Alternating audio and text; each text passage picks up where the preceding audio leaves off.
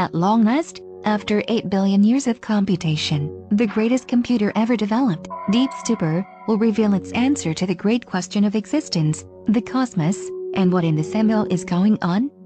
And the answer is, what? No. Even in ASCII, an asterisk is just a number. This makes no sense. Where are the units? The Greatest Mysteries of the Universe, with cosmologist Lawrence Krauss, author of The Edge of Knowledge and the Physics of Star Trek. Welcome back to the Cosmic Companion. I'm James Maynard. This week we explore the greatest mysteries of the universe. Talking about the Big Bang, black holes, dark matter, dark energy, and the nature of time. Later in the show, we're going to be talking with famed cosmologist and author Lawrence Krauss.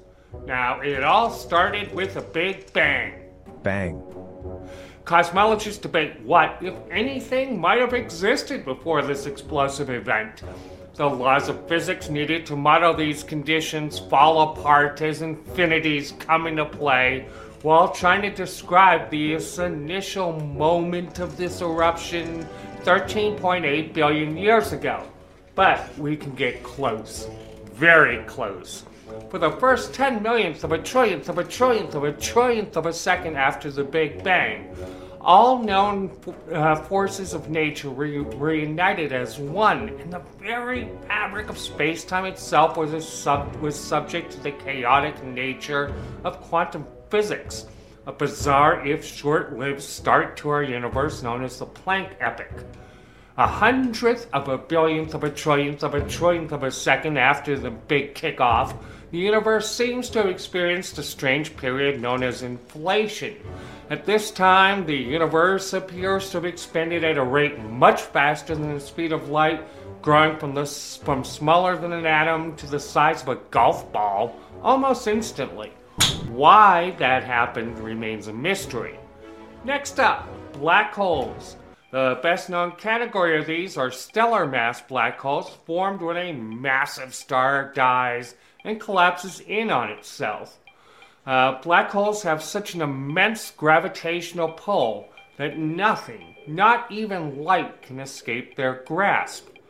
The only exception to this appears to be Hawking radiation, a process which allows some thermal energy to escape the grips of these intergalactic vacuum cleaners. Matter falling into these regions of space becomes accelerated, pulled, stretched, and blasted with unimaginable amounts of radiation. However, some information about the interloping body should still remain within the black hole.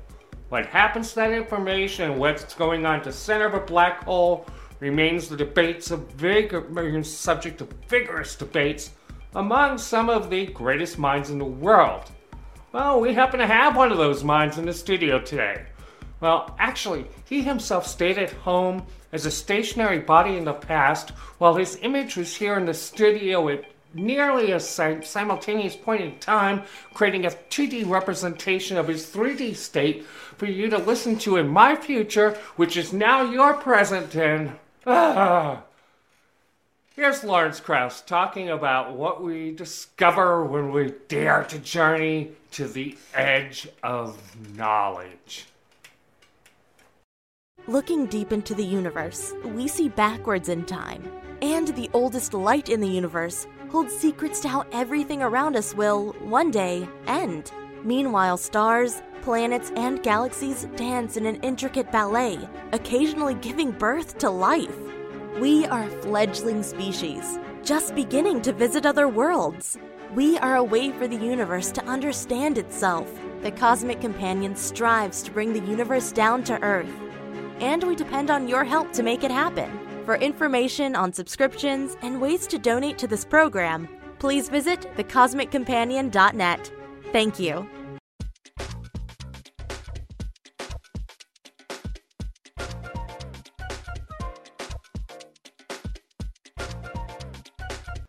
This week on the Cosmic Companion, we are delighted to be joined once again by Dr. Lawrence Krauss. He is a theoretical physicist and cosmologist. He is the author of one of my favorite all time science books, The Physics of Star Trek. And he's here to talk to us about The Edge of Knowledge and his new show, The Origins Podcast. Welcome to the show, Lawrence. It's great to be back with you again, at least virtually. It's nice to be here. Absolutely. Thank you so much. Okay, so we. Have... I'm on Earth. It looks like you're in the, out in the cosmos. It looks like you have cosmic strings behind you. Yes, yes, yes. Anyway, That's exactly what okay, it is.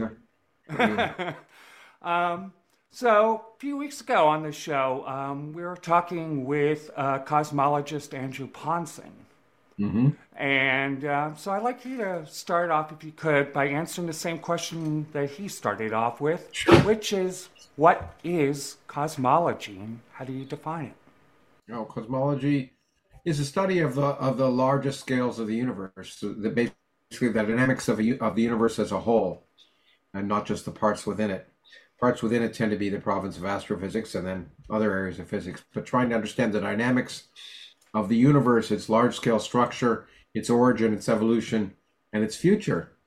And um, that's basically it. And the great thing about the universe is that it was, uh, from a particle physicist perspective, is that it was a great particle exp- physics experiment. It was done once, as far as we can tell. Now it's just data analysis.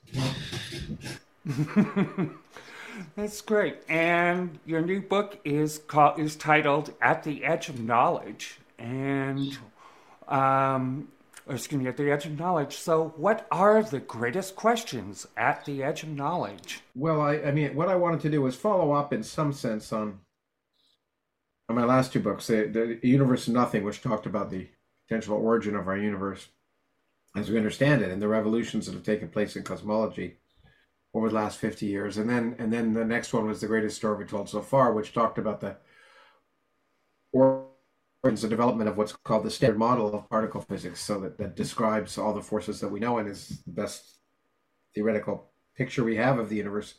And all of those take us to the point of open questions. And I thought it would be a wonderful way to try and move on to talk about indeed the open questions because as i say at the beginning of the book saying i don't know is really the, the an invitation to discover mm. and and i after some time eventually the book settled down to be five main large chapters time space life and consciousness because the fundamental questions that we really ask about the universe come down to those areas.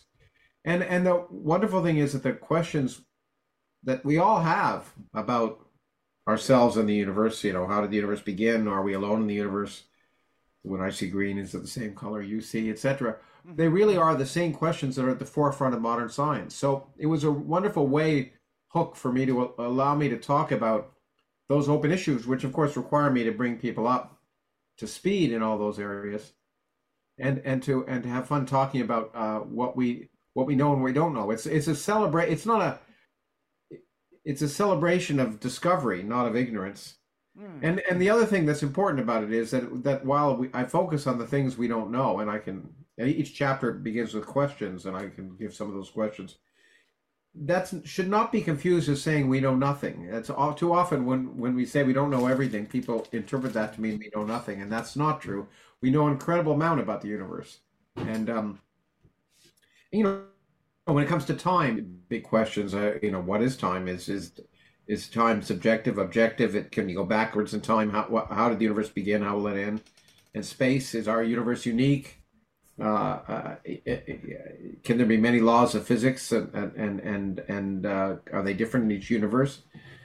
When it comes to matter, I, I talk about quantum mechanics because quantum mechanics is weird, and and we still, though most of us think it's a fundamental theory of the universe, not everyone does, and and it's it's inconsistent with general relativity, and so which is the more fundamental theory is something we still have yet to discover. And then I proceed to the questions of life and consciousness, which may sound like they're beyond the province of a physicist, but in fact, physicists have a long history of being involved in thinking about the origins and evolution of life. From from Erwin Schrodinger's book "What Is Life" that inspired uh, James Watson to become a geneticist, uh, mm-hmm. to uh, and Max Delbruck's book on on on life, which actually inspired what uh, inspired Schrodinger. And Max Delbruck was a physicist. Uh, he won the Nobel Prize in biology, but but for work he did while still a physicist. And so these kind of questions are, and they also are, get to be the the the the more difficult questions. The last chapter on consciousness. I happen to think trying to understand consciousness is a lot harder than trying to understand the universe. So, so anyway, I'll talk about that. So those are some of the open questions, and it's, and indeed consciousness. I argue it's even difficult to define. It's not clear we have a good definition of it, much less a understanding of it, and it may ultimately require us to develop an, another consciousness, uh, artif- what artificial intelligence consciousness. Maybe that'll help us understand what consciousness is. So I talk about that anyway. So it touches on basically everything, uh, uh, life, the universe, and everything. And I thought it might. It's not clear to me. My next books will be science books, so I thought this was a nice sort of. Um, uh, I don't know that climax is a better is a way of putting it, but a nice uh, topping for for the books that I've written. Mm, sounds so fascinating. And um, there's probably no better place to start any origin story than with the origin of the universe. Uh-huh. What do we know about the Big Bang? Was there anything before? What triggered it and how did it come about? Well, Larry, that's a lot of good questions. The answer to all the answer to all of them is we don't know, which is a great thing. As I say, we shouldn't be ashamed of it because it is an invitation to discover. We have ideas, and my my book, A Universe of Nothing, you know, focused on on what I think is most plausible possibility uh, for our universe itself. That it, it did began spontaneously from nothing by the laws of physics and quantum mechanics and general relativity. Uh, that spaces and times can pop into existence when there's no space and time. And a universe with 100 billion galaxies, each containing 100 billion stars, can pop into existence initially as a universe with zero total energy.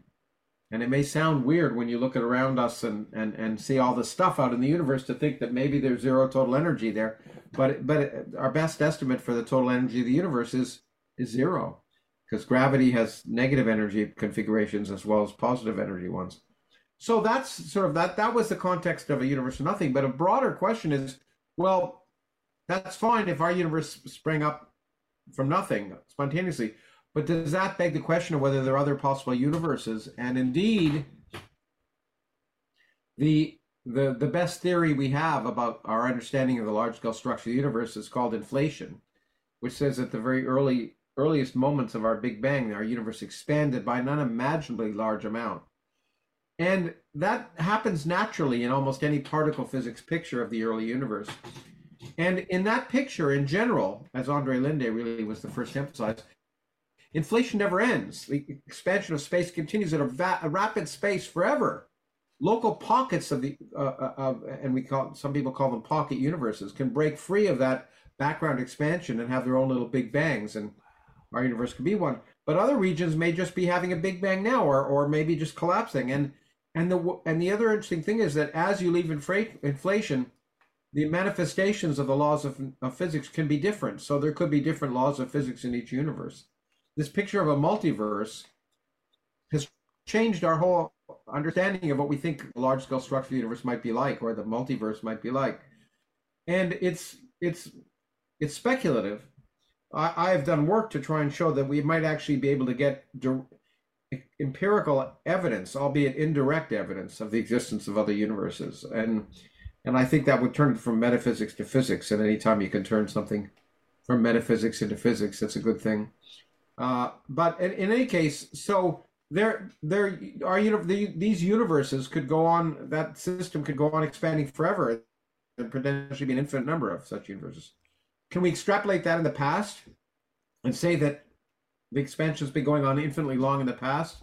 And the answer is we can't, because in order to understand what happened literally, if there was a before our universe, we have to have a theory of quantum mechanics and gravity, and we don't have a theory of quantum mechanics and gravity. And so, to understand that instant of creation, if you want to call it that, you really have to have a theory of quantum gravity. We don't have it. In the in the standard theory of general relativity, if you apply it back, our, our expanding universe back, it tells us that our universe had a finite beginning 13.8 billion years ago but um, but it doesn't tell us about anything else, and uh, it doesn't tell us about that nature, that instant of beginning. The, there are two possibilities, one of which is is possible, and I know Stephen Hawking used to describe it, and I think it's very appropriate that that there was no time before the beginning of our universe. It's not even a good question. Time came into existence when our universe came into existence, as space did. since space and time are tied together. But it could be that there's a cosmic time and our universe sprang into existence at an instant in that in that sort of time slice of a multi expanding multiverse. And there could have been, in, in that sense, in the multiverse, there could be times before the beginning of our universe. We just don't know the answer. Hmm.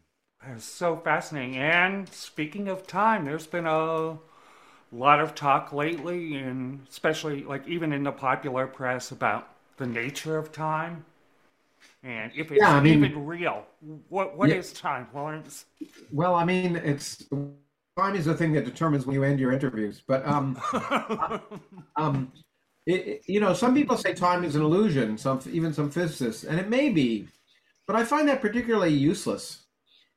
Uh, because it may be an illusion, but it's if you miss the five fifteen train home for work from work, it's not an illusion; it's a real thing. And right. And um, and so the question is, even if it is illusion, how does that come about? Time, as we know it, is just a, is something that basically labels when events happen in space. Space and time are tied together in, in, in and general relativity. So every every event happens at a space-time. And and that and, and and space and time are really parameters that describe where and when those events happen. And in general relativity, different Observers can have different definitions of time and space, in fact, and, and different coordinate systems to describe them. But the laws of physics is independent of those different descriptions. Uh, and and so the question it's like it's like the nature of there are many illusions that you know the the, the classical universe the, the, the desk this chair i'm sitting on is an illusion it's a classical object but really it's the quantum mechanics is governing its basis and and and and the question is, how does that illusion of a classical universe arise? Some people argue that consciousness is an illusion. Well, that's again, I maybe, but how does that illusion arise? And so um, we don't know um, whether time is an illusion, but we do know a lot about the fact that that it is an individual characteristic. That time is different for different observers. That if that if you're traveling fast with respect to me, your clock's tick at a slow rate if you're high up in the in, above the earth, your clocks tick at a slower rate because of gravity, and all of that sounds esoteric and almost science fiction like, but it's neither. As I describe in the book, uh, we use that fact, those esoteric facts, every day. If you if you use your phone and the GPS on your phone to get anywhere today, you're relying on general relativity because the clocks on the satellites high up are travel are ticking at a different rate than the clock uh, on the ground. And in order to me- find out where you are, you would need two or three satellites. You measure the time it takes for the light signal to go back and forth from the satellite, and you triangulate that and find out where you are. But if the clocks are out of sync, then your position will be out of sync. And it turns out because of general relativity, primarily those clocks are ticking at a different rate, and we have to take that uh, into effect explicitly. The, the manufacturers and the and the systems that produce GPS have to take that general relativistic effect into account. Otherwise, within an hour, you'd be a kilometer away from where you thought you were. So even those esoteric things have an imp- application in our everyday life. Hmm. Of course, uh, the biggest mystery of time is time travel. Hmm. You know, can you go back in time? Which you know, if you like the physics of Star Trek, I talk about there because because it, you know it's it's sort of the thing that fascinates us most and fascinates science fiction writers the most because of all the wonderful stories you can do about what changing the future by going into the past from Star Trek to Back to the Future. Um, and uh, and the answer to is time travel possible is once again we don't know. It looks like it would be very difficult, and it certainly would produce paradoxes like the grandmother paradox. What happens if you go back in time and kill your mother before you uh, before you, your grandmother before you were born. Let's say kill your grandmother. Well then your your mother would never be born and then you'd never be born. But if you weren't born how did you go back in time and kill your kill your grandmother in the first place? So those kind of paradoxes would have to be resolvable in a universe that allowed time travel. But we just don't know stephen hawking used to say that time travel was impossible even even once off created a, a, cocktail party where he invited people from the future to attend, and no one came. And, in, in, any case, uh, and we have two great mysteries there are many great mysteries, but two of the greatest mysteries about the universe are what is most of the universe? Uh, dark matter and dark energy both appear to be out there in tremendous quantities, but what yeah. are they? What, what are your well, that's those have been the subject of my research for the last fifty years almost. Um, I I proposed a number of candidates for dark matter, and I'm happy to say I helped propose mo- many of the experiments that are now ongoing to look for dark matter. We think dark matter is simpler. Well, we know dark matter is simpler. Um, dark matter is a, we, most likely a new type of elementary particle that's unlike the particles we see on Earth. And we and it may sound like well, you're just inventing a tooth fairy to explain it. But the point is that every theory we have beyond the standard model of particle physics, every time we try and extend that model, we come up with the prediction of new particles, and those new particles have, in many cases, properties that would be perfect to be dark matter and actually could be produced in the early universe in an abundance which would make them dark matter today. Um, one has to remember that that it's pretty easy for things to be invisible in a sense. That for every proton in the universe today, there are over a billion photons from the cosmic microwave background behind you, and and uh, and and and and going through my body, this room right now. And so, by number, matter is very rare. One one proton for every billion or so photons. Well, even though photons are the most observable thing in the universe, we didn't discover the cosmic microwave background until 1965. Mm. And um, and so you can imagine other processes producing other particles that are less strongly interacting than photons that could still easily be invisible. And in fact, as I say, one naturally finds such processes in the early universe. So we're building experiments to look those things. And I think it's quite among the among the the known unknowns, the problems I talk about in my new book. I think dark matter is one area where we may, if we're lucky, have the answer in the next decade or two. Dark energy is a much more difficult problem because it's totally inexplicable. Why should empty space have energy? Why should the dominant energy in the universe reside in empty space? If you take away all the particles and radiation, space still weighs something, and we don't understand why. And and it's crazy. I mean, when we first proposed that that was the case in our universe in 1995 or so, it seemed it seemed crazy, but it, it was a way to explain the data. And it wasn't until 1998 when the observers got clear evidence that the expansion of the universe is accelerating, which is a consequence of being dominated by the energy of empty space, that people began to believe it. I'm not sure, even when I proposed in 95, that I believed it. I just probably thought some of the experiments were wrong. Uh, but it's the biggest mystery. We don't have any, any, idea why that that energy is there, what it's made, what what it's due to, why it has the value as it's this mystery in fundamental physics, and um, and that's exciting because it means that you know there's a lot to discover. But because I think it probably relates to our understanding of once again gravity and quantum mechanics, it's going to be a, much more difficult nut to crack than perhaps uh, discovering the nature of dark dark matter. Hmm so interesting. Uh, and finally, um, what's your opinion on, or your thoughts on how common life may be throughout the cosmos, and how long until we find it in one form or another? Yeah, that's one of the known the, the, the central topics in my chapter on life. And the answer, of course, is I don't know. Once again, but but we do know that almost all stars have have planetary systems around them meaning there are perhaps 100 billion solar systems in our galaxy. We also know that life evolved on Earth about as soon as the laws of physics allowed. Mm-hmm. After the late bombardment of comets and asteroids, and Jupiter had ate them all up or kicked them in the outer solar system.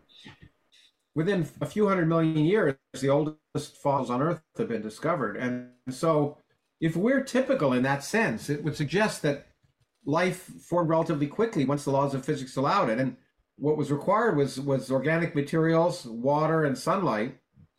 All of those exist in profusion in the cosmos, and so in, if you think that way, it, it's it seems quite likely that there's other life elsewhere in the universe. Of course, there are very specific circumstances that allow life to evolve on our on our planet, and that may those may be rare. I I'm betting that we may find even existence of other, of other genesis of life in our solar system in the oceans of Europa or Enceladus most likely. Um, maybe, you know, I think it's an even bet. I, I, I wouldn't be surprised. I wouldn't be surprised if it wasn't there, but I wouldn't be surprised if it was. But that's not, of course, intelligent life. The kind of life that most people care about is the kind that communicates. Mm-hmm. That life hasn't been visiting us in little little spacecraft, abducting people and, and subjecting them to weird kinky experiments. That they have that hasn't been happening. But but but we may one day learn about it. It's a it's a long shot, you see, because the universe is very big, and even with uh, SETI, even with listening, you don't know what to listen to or what to listen for, and and intelligent civilizations, if they exist, could be few and far between. They could only exist for a finite time. It, judging by the way we're handling things on Earth, it's not clear how long intelligent technological civilizations survive. So it's an open question, but but I think even if it's rare, it's out there. I just think it's probably it's not so likely we'll know about it, and uh, therefore that makes all of this should make us, in some sense, feel special. You know, even if, if we're unique in the universe, then it's kind of, as Carl Sagan said, a big waste of space. But it means that we probably should even do more to, to try and preserve the, the fortunate circumstance that evolution allowed life to uh, evolve and intelligence to evolve and us to ask these questions. And and even if we're not, we should just say how lucky we are to be around at this moment in the sun. In two or three billion years, that our the Earth will become uninhabitable, regardless of what we do to it. And um, unless it out more towards where Jupiter, to Mars is, which we could do, I suppose, in a billion years. Um, but uh, uh, you, we should just we should just take advantage of this incredible accident and the ability to use our brains and to look out and ask questions and continue to ask questions and continue to build experiments and tools that allow us to answer those questions and then have yet more profound questions. It makes the it makes life worth living. That is beautiful. Well, thanks so much for being on the show, Lawrence. It's always a pleasure talking with you. Well, thanks again. It's nice to, nice to be back, and you take care. You too. And that was Lawrence Krauss, theoretical physicist and cosmologist and host of the Origins podcast. Make sure to check it out. Check out his new book, The Edge of Knowledge.